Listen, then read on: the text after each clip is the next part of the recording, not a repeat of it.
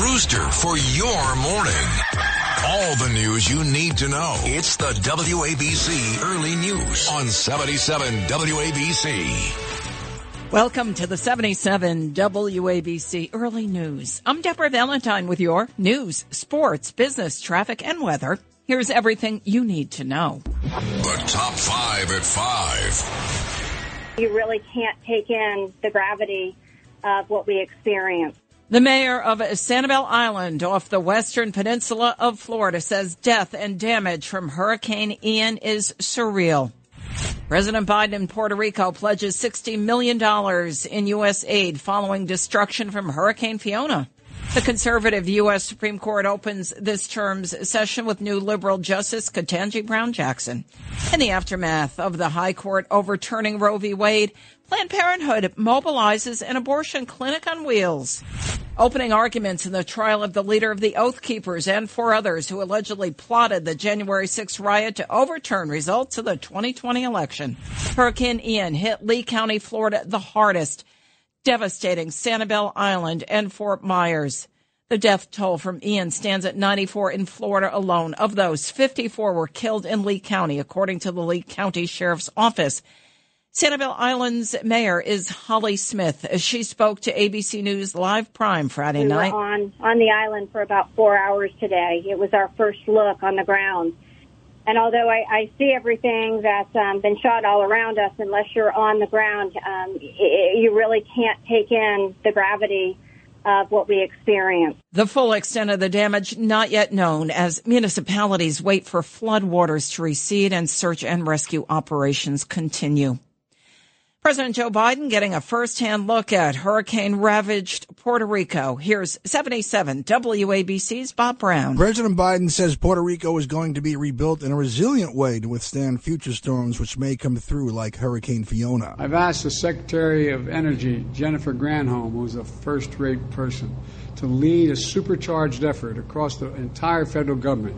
She's going to be put in, she's going to put in place the Puerto Rican Grid Recovery Modernization Team to bring to bear all the federal resources and technical assistance and additional support for Puerto Rico. The president says he's determined to speed up the rebuilding process on the island and that government spending has been approved to do so. The president and first lady will be in Florida Wednesday to get a first-hand look at the devastation Ian left behind. I'm Bob Brown for the 77 WABC Early Morning News. U.S. Supreme Court began its new term yesterday. It's the first term for new Biden-backed Justice Ketanji Brown Jackson, the court's first black female justice. Justices debated the Clean Water Act Jackson seemed to be generally aligned with the court's other liberal justices in favor of Justice Department arguments to preserve the authority of the federal government to regulate wetlands under the Clean Water Act, which faces a challenge from big business. I guess my question is why would Congress uh, draw the coverage line between abutting wetlands and neighboring wetlands when the objective of the statute is to ensure the chemical, physical, and biological integrity of, of the nation's water. Conservative justices hold a 6-3 majority. They asked questions that were more skeptical of the regulation in a case that tests the reach of the law beyond rivers, lakes, and streams.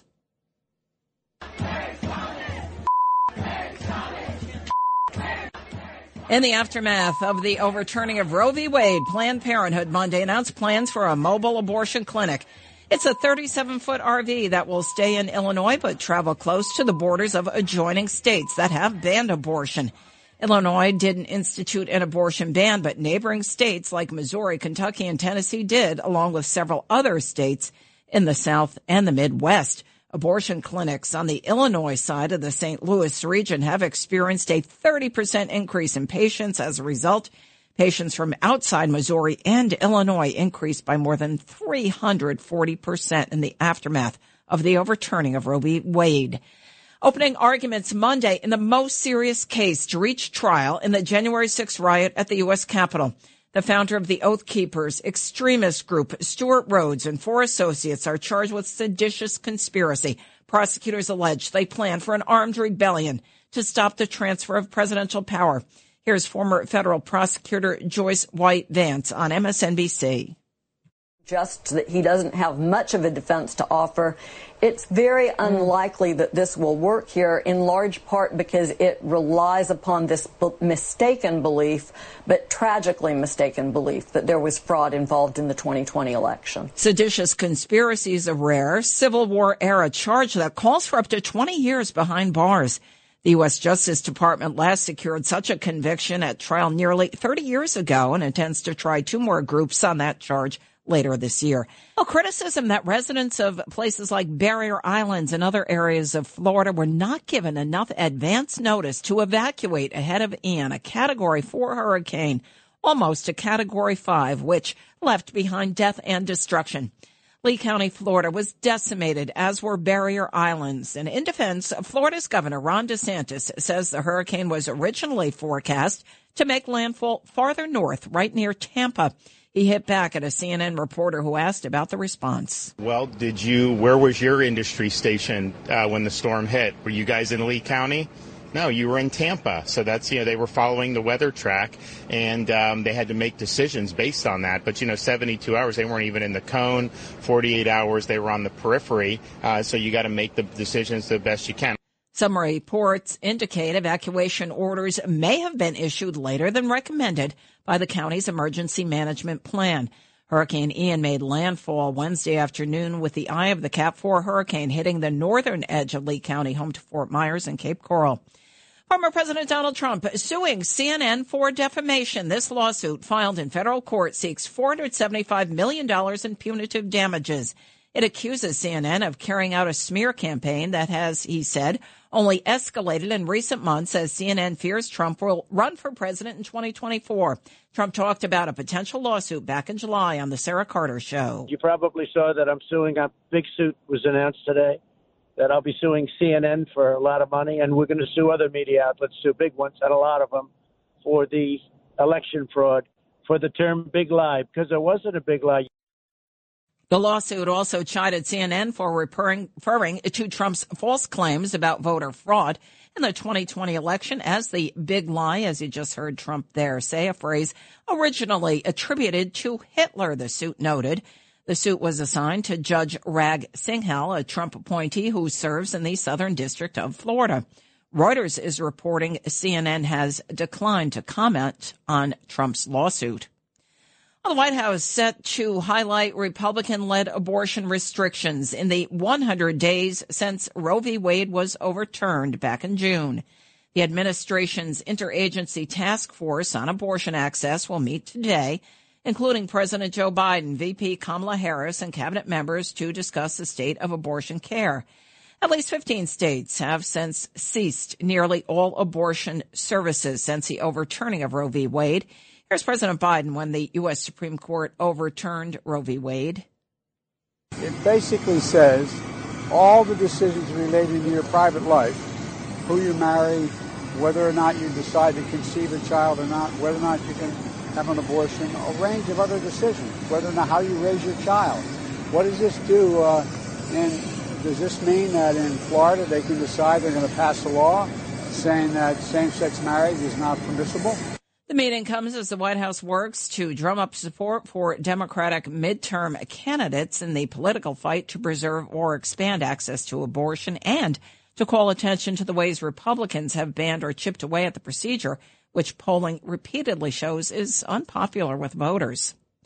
Well, California High School will forfeit the rest of its varsity football season after some players were captured on video appearing to act out a slave auction of their black teammates.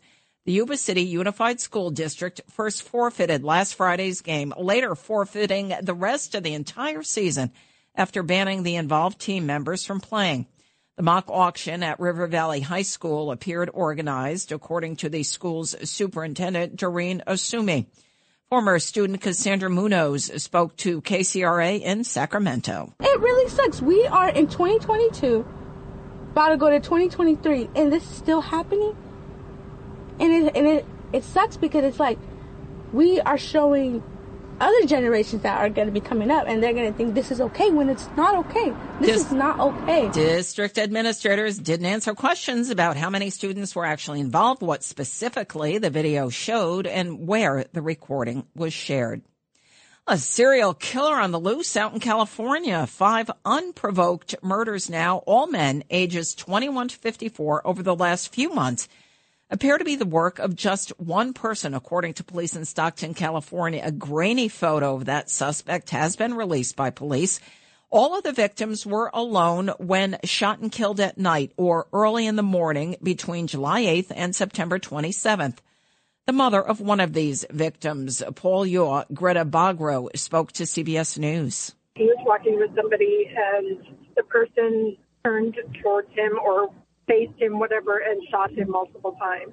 And now knowing, you know, that person's out there doing this to multiple people, it's like, it's just horrible. Stockton police told ABC News that all of the victims were ambushed, none were robbed, and none of the incidents were drug or gang related. Police also told ABC News they have physical evidence linking the five crime scenes together. Well, that is sound of North Korea Tuesday firing a ballistic missile over Japan, which the prime minister's office said landed in the Pacific Ocean. The firing of that missile temporarily halted train service and caused evacuations in Japan The launch was the most provocative weapons demonstration by North Korea so far this year as it ramps up missile tests to build a full-fledged nuclear arsenal that potentially threatens U.S. allies and the United States. Experts say North Korea's goal is securing outside concessions. The U.S. strongly condemned North Korea's dangerous and reckless decision. 77 WABC News Time, 515. Justin Ellis here with sports. Well, thank you, Deb. I am Justin Ellick here with your early news sports update. We'll begin on the Diamond, where the Yanks indulged out in Arlington and the Mets were postponed in Queens. The Yanks grabbed their 98th win of the season with two long solo shots in the eighth to secure the 3-1 win over the Rangers. Marwin Gonzalez launched a solo no-doubter into the right field seats a couple of batters before Giancarlo Stanton nearly blew a hole through the back wall of the stadium with this laser shot High drive, deep left. There it goes. See ya, number 30 for Giancarlo Stanton. A missile, and it's 3 0 Yanks. Well, it's not as much fun if Aaron Judge would hit one, but I tell you one thing, it's a welcome sight for Aaron Boone, New York Yankee fans going towards the playoffs. That call courtesy of Michael Kay, Paul O'Neill, and the Yes Network. As you heard O'Neill say there, Aaron Judge did not add a long ball of his own and still sits at 61 on the season with just three games remaining on the schedule. He'll get twice the chances today to reach that elusive 62 with the Yanks opening up a doubleheader in Arlington starting this afternoon at 2.05 p.m. Eastern. Game one will see Jameson Taillon toe the slab while the Yanks will trot Ace Gerrit Cole out there for game two. Now for the Metropolitans, who despite not playing last evening against the Nationals were able to gain a half game on the Atlanta Braves in the NL East race with Atlanta suffering a 4 0 loss to the Marlins in Miami. They too will indulge in a doubleheader today, opening up their series with the Nationals at 4:10 p.m. Eastern Time. The Mets have yet to name a starter for either contest. And wrapping up week four of the NFL season was the LA Rams visiting the San Francisco 49ers on Monday Night Football last night. A dominant defense and a heavy dosage of Deebo Samuel was the recipe for success in the Niners' 24 9 rout of the surprisingly underwhelming Rams thus far. Samuel turned a short reception into a big 57 yard touchdown, and the defense added a pick six and route to San Fran's seventh straight regular season win over their in state foes. For more sports content, follow 77 WABC Sports on Instagram and Twitter. And here with your early news sports update, I am Justin Alec on 77 WABC. All right, thanks, Justin. Lou Dobbs has your financial report. This is the 77 WABC Lou Dobbs Financial Report. I'm Lou Dobbs. October off to a hot start on Wall Street. Key economic data today. The United States limits more chip exports to China. Wall Street starting off the new month of trading strong. Monday's rally sent the Dow Jones Industrials up more than 750 points. The S&P roared back from multiple year lows from last week. The Nasdaq writing big technology gains. Today's JOLTS report expected to give a better idea of how tight the labor market is. Wall Street forecasting a slight decline in job openings last month. The U.S. government expected to announce new regulations on technology exports to China, the goal to limit the Chinese government from accessing American made advanced microchip technology. Last month, the White House banned NVIDIA and AMD from sending certain AI chips to the Communist Chinese. General Motors ramping up production of the all electric Chevy Bolt, sales of Chevy's Bolt hitting the highest level ever last quarter. The trend forecast to continue next year when GM says they'll make 70,000 of them. Please join me several times each weekday right here on on 77 WABC. This is the Lou Dobbs Financial Report. Keep listening for more to 77 WABC for the Lou Dobbs Financial Report. Well, after yesterday's rally, futures again in the green. The Dow up 319 points at 29,857, up 1.08%. The S&P's risen 49 points. The Nasdaq up 191 and a half. Gold up $14.20 an ounce at $1,716.20. Crude oil at $83.86 a barrel, up 23 cents. It's the WABC Early News. This is 77 WABC's Pulse of the People. On today's Pulse of the People, New York City Mayor Eric Adams wants to house migrants on a cruise ship off Staten Island. People weigh Feels like a big stunt. Uh, you know, uh, these tactics to me, I, I, I hate it. It seems really desperate.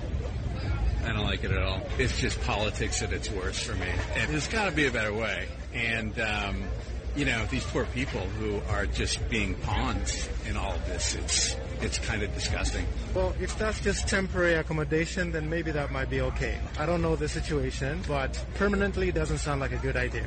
Are there other places they can be? Right. I think uh, the point that the Republicans are trying to make is some of the policies that the Democrats have have allowed this situation. We're a, a, land of immigration, and you know I think it's what weaves the beautiful culture that we experience as well. We actually just arrived last night from Italy, and we spent some a couple weeks over there. And the part I appreciate is just we got here and immediately had a different type of food. And more on the migrants now. Bronx community leaders and immigration advocates held a protest Monday against the proposed tent city location in Orchard Beach for incoming migrants being bused from southern states, as southern states, of course, are overrun. And the governors of Arizona, Texas, and Florida have been busing these migrants north, partly because they are against the open border policy under the Biden administration. Now, protesters on both sides of the political spectrum were outside of City Hall demanding transparency on how New York City plans to address the asylum seeker crisis. New York City Mayor Eric Adams is planning to relocate the Humanitarian Relief Center for asylum seekers to Randall's Island now. Here's Mayor Adams. One of the most important terms is pivot and shift. And we're going to pivot and shift uh, to solve these problems. There's not a one size fit all on problems that we've never faced before. Immigration advocates question the shelter's location, saying it's too far from public transportation for the migrants to be able to access things like potential jobs or other services. They are also against the location because the area is prone to flooding. Police are still searching for the man who slashed and killed a passenger on an L train in Brooklyn last week following some kind of a dispute. Tommy Bailey was a star baseball player in high school, now a father of three. He was killed Friday. His uncle, Richard Bailey, told ABC7 he loved Canarsie and never expressed fear about riding the subway. He's not the guy to go look for trouble, to say, well, I'm going out there and I'm, I'm going to fight with someone. No. Yeah, he did construction work. He got three kids, got a family. The killing happened on board a southbound L train in East New York about 9 p.m. Friday. Investigators say Bailey got into some kind of a dispute with another rider and was slashed across his neck. The killer fled, and what sparked the dispute is unclear at this time. There were no cameras aboard that train. Last month, the MTA did announce that over the next two years, cameras will be installed in every single subway car throughout the agency's fleet. The NYPD is still looking to question six potential witnesses in the killing of a 22 year old Bronx woman whose remains were found in suitcases inside of her apartment after a welfare check back on September 21st. So far, no arrests have been made in the homicide of DeAsia Johnson. She lived on Linwood Street in East New York, and authorities are looking to question her boyfriend. They've released photos over the weekend of five women and one man whom they said might be witnesses in the case. When building security went to check on Johnson, they told police they encountered somebody believed to be Johnson's boyfriend who wouldn't let them into the apartment. The group of men and the women were seen leaving with black bags. So security ended up finding a meat cleaver and a horrible stench inside that apartment and called 911. An autopsy ended up showing Johnson had been stabbed to death. Neighbor Regina Eady spoke to NBC New York. It's just crazy. You don't think about somebody being chopped up and put in suitcases. It's, it's disturbing. Very. It's scary. Police don't believe it was a random attack and the search continues for Johnson's boyfriend. Johnson had an active order of protection against her now missing boyfriend. A law enforcement lookup debuted on Monday. It is a massive database of some 450,000 records on officers within the New York City Police Department and the Department of Corrections. Compiled by the Legal Aid Society, the LELU site holds files on thousands of lawsuits filed against NYPD officers, complaints filed to the Civilian Complaint Review Board, internal police department misconduct records, as well as DA files, district attorney files that include records on officer credibility. Everybody from advocates, reporters, attorneys, and the general public will have access to this new online tool. It's intended to make transparent data previously safeguarded by state law. The head of the Police Benevolent Association rebuffs the suggestion that the LELU is about transparency and rather another reason officers are leaving the force at record rates. Well, the murder suspect uh, accused of stabbing a veteran FDNY lieutenant to death, Peter Zisopoulos, remains at the Bellevue Hospital prison ward. He's 34 years old. He has not yet been medically cleared to be arraigned on murder charges, according to law enforcement sources. As a victim's family today holds the second day of FDNY Lieutenant Alison Russo Elling's wake. Her funeral's tomorrow. She was fatally stabbed 19 times in this unprovoked attack. The man faces second degree murder and weapons possession charges. Here's NYPD Commissioner Keechant Sewell on the day of the murder. This deadly, senseless, broad daylight attack on a uniformed EMT member is a direct assault on our society. It is the latest consequence of the violence that we relentlessly fight in our city. Prosecutors are waiting for doctors to medically clear Zisopoulos for the arraignment. Well, theater great Andrew Lloyd Webber back on Broadway with something new. Jacqueline Carl has the story. Call me